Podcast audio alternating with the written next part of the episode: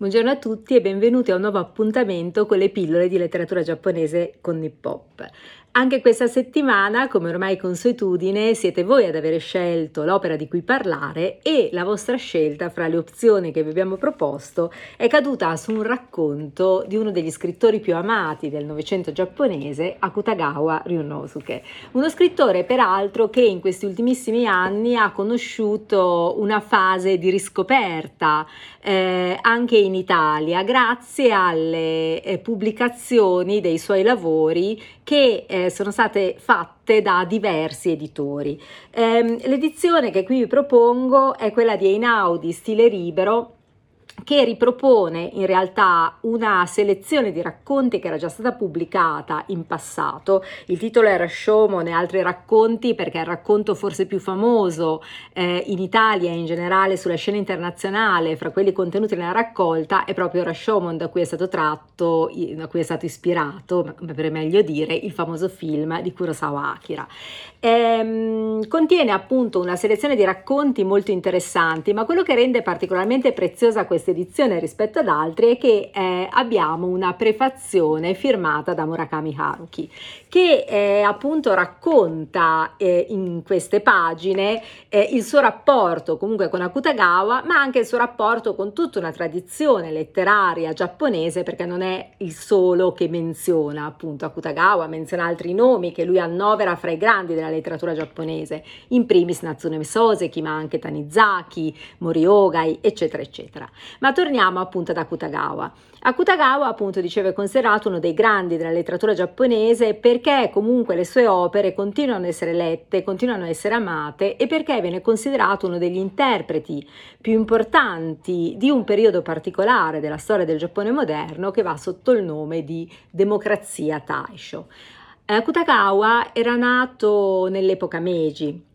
e aveva quindi vissuto gli ultimi anni tumultuosi della modernizzazione che ha attraversato il paese appunto fra la fine del 1800 e l'inizio del 1900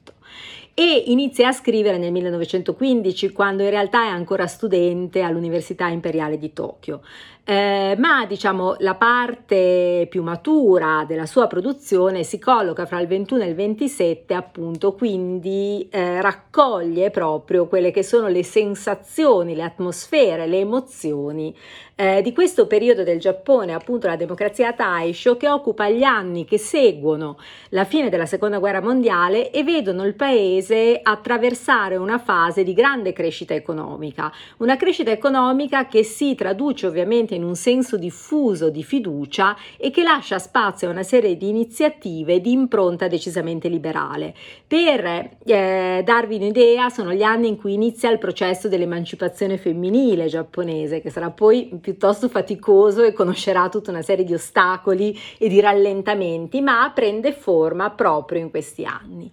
e eh, Akutagawa, destinato a morire suicida giovanissimo, muore nel 1927 quando aveva soltanto 35 anni, in realtà vive quindi diciamo l'epoca Taisho e eh, l'epoca poi immediatamente successiva, ma non vive quello che è il finire dell'epoca stessa, la vera fine dell'epoca stessa che coincide ovviamente poi con ehm, il 1929 e con la Grande Depressione che ovviamente travolge anche il Giappone spostando molti equilibri. La democrazia Taisho era, mh, in sé per sé era già finita, ma appunto l'atmosfera poi continua anche negli anni immediatamente successivi.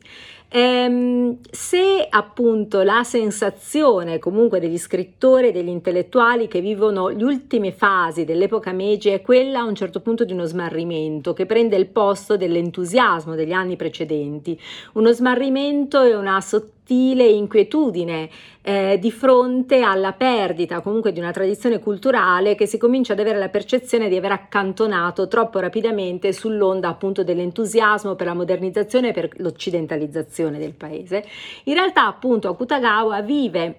in un momento in cui Eh, si cercano e si costruiscono eh, finalmente dei nuovi equilibri fra eh, appunto la cultura, diciamo, giapponese, la cultura tradizionale e invece la cultura occidentale che continua ad affascinare. Eh, Akutagawa in particolare eh, aveva studiato l'inglese e sarà anche un profondo conoscitore della letteratura inglese e un traduttore anche della letteratura inglese. E La ruota dentata, il racconto di cui parliamo oggi, che appartiene alla fase finale della sua produzione, è proprio del 1927, l'anno della morte di Akutagawa, in realtà racchiude tutta una serie di caratteristiche di quella che è intanto la scrittura, lo stile di Akutagawa, ma anche di quelle che sono le atmosfere del periodo. Eh, Akutagawa ha sempre scelto la forma del racconto, del racconto breve, a volte brevissimo, a volte quasi una forma di romanzo breve, come nel caso appunto di K, che è forse una delle sue opere più famose, e eh, in realtà esplora diverse modalità narrative all'interno del suo percorso, per quanto breve. Ehm, spesso trae ispirazione eh, dalla tradizione giapponese che rielabora e racconta in chiave diversa, ovviamente in pieno spirito moderno o modernista. Eh, a volte quello che coglie sono delle atmosfere, a volte dei personaggi, a volte appunto delle storie, ma sempre anche molto presente l'altra parte appunto di quella che è la sua eh, formazione culturale che è rappresentata dalla cultura europea, dalla cultura occidentale, la letteratura inglese, ma non solo la letteratura inglese, la letteratura francese, la letteratura tedesca, eh, appunto lui aveva studiato le lingue, poi comunque in questi anni erano disponibili molte traduzioni della letteratura europea in Giappone. E eh, poi però nella fase appunto ultima e eh, più matura della sua produzione, Akutagawa si avvicina a quello che era eh, la forma narrativa eh, allora dominante che era lo Shisho Setsu, cioè il romanzo dell'io. E Akutagawa che fino a quel momento si era mantenuto equidistante da quelle che erano le correnti dominanti no, dell'epoca, le correnti mainstream, da un lato il naturalismo che poi appunto ha come ultimo esito il romanzo dell'io, un romanzo quindi confessionale, un romanzo incentrato sull'individuo, sul soggetto, eh, e dall'altra vedeva invece l'emergere eh, come polo, diciamo, contrapposto sulla scena letteraria, anche se molto meno mainstream, perché rimane una produzione più di nicchia, la letteratura proletaria, cioè la letteratura ispirata agli ideali marxisti. Eh, Akutagawa si mantiene eh, per molto tempo equidistante da questi due poli per trovare una vita sua. Oltretutto lo eh, spiega anche Murakami nella sua prefazione, sottolinea come appunto la modalità narrativa di Akutagawa sia sempre stata sperimentale e molto personale e come in realtà caratterizzarlo fosse il talento, il talento artistico che trova espressione, l'espressione più immediata e più evidente nello stile particolare, limpido, eh, mai ridondante e ritmico. Ehm, nell'ultima fase, dicevo invece la sua produzione a cui appartiene anche la ruota dentata, Akutagawa si avvicina invece allo Shishosetsu, cioè si avvicina a un tipo di narrativa che eh, trova per lui espressione sempre nella forma del racconto e non nella forma del romanzo, che era invece la forma dominante per lo Shishosetsu. Appunto si avvicina a una forma di narrazione che è più intimistica e notiamo anche ovviamente un ripiegamento su se stesso e eh, sui propri propri mostri, eh, sulle fantasie che eh, lo attanagliavano, espressione e prodotto comunque di una depressione che lo avrebbe accompagnato per anni e che l'avrebbe poi condotto comunque appunto al suicidio. Oltretutto Akutagawa aveva perduto la madre e poi i genitori, eh, molto piccolo era stato cresciuto dai genitori adottivi e la madre in realtà era affetta da una forma di pazzia quindi eh, emerge nei suoi scritti e in particolar modo proprio nella ruota dentata che eh, si sviluppa attorno alle ossessioni eh, di uno scrittore, ovviamente è evidente quindi il riferimento eh, diciamo confessionale, il riferimento alla figura stessa di Akutagawa, a parte che nel racconto a un certo punto il protagonista eh, si riferisce a se stesso come il maestro A puntato, no? quindi non ha nome, però l'iniziale ovviamente è quella del cognome dell'autore materiale poi del racconto. Appunto dicevo emerge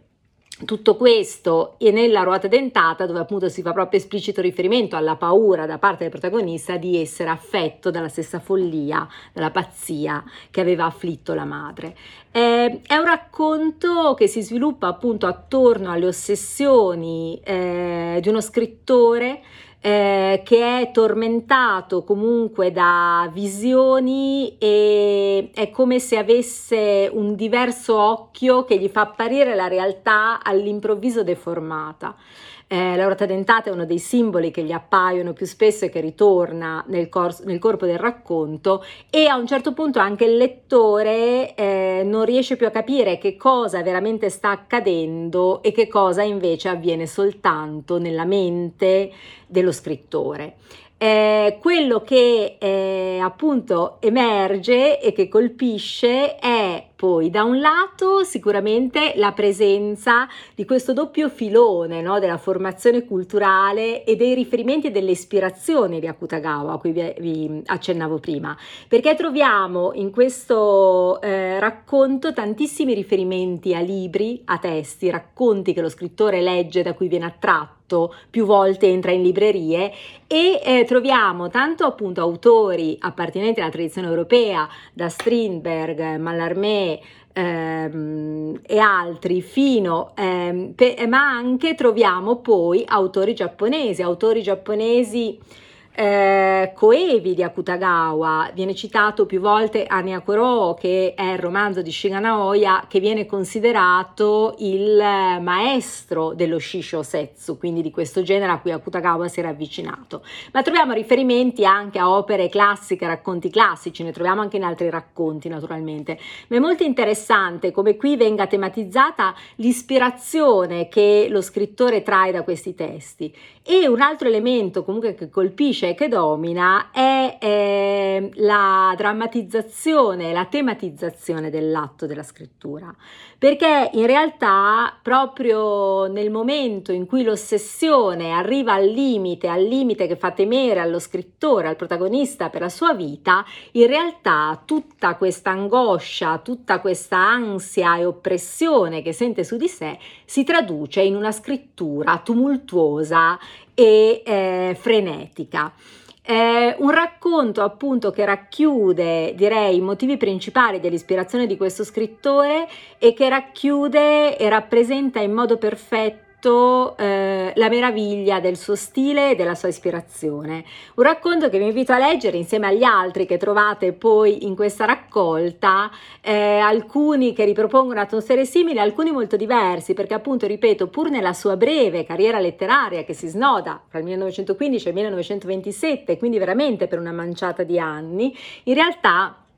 Akutagawa si è espresso in forme e modi diversi. Spero come al solito di avervi fatto venire voglia di leggere perché questo è l'obiettivo delle nostre pillole, no? quello di istigarvi alla lettura e vi do appuntamento per la prossima pillola. Grazie e buona serata.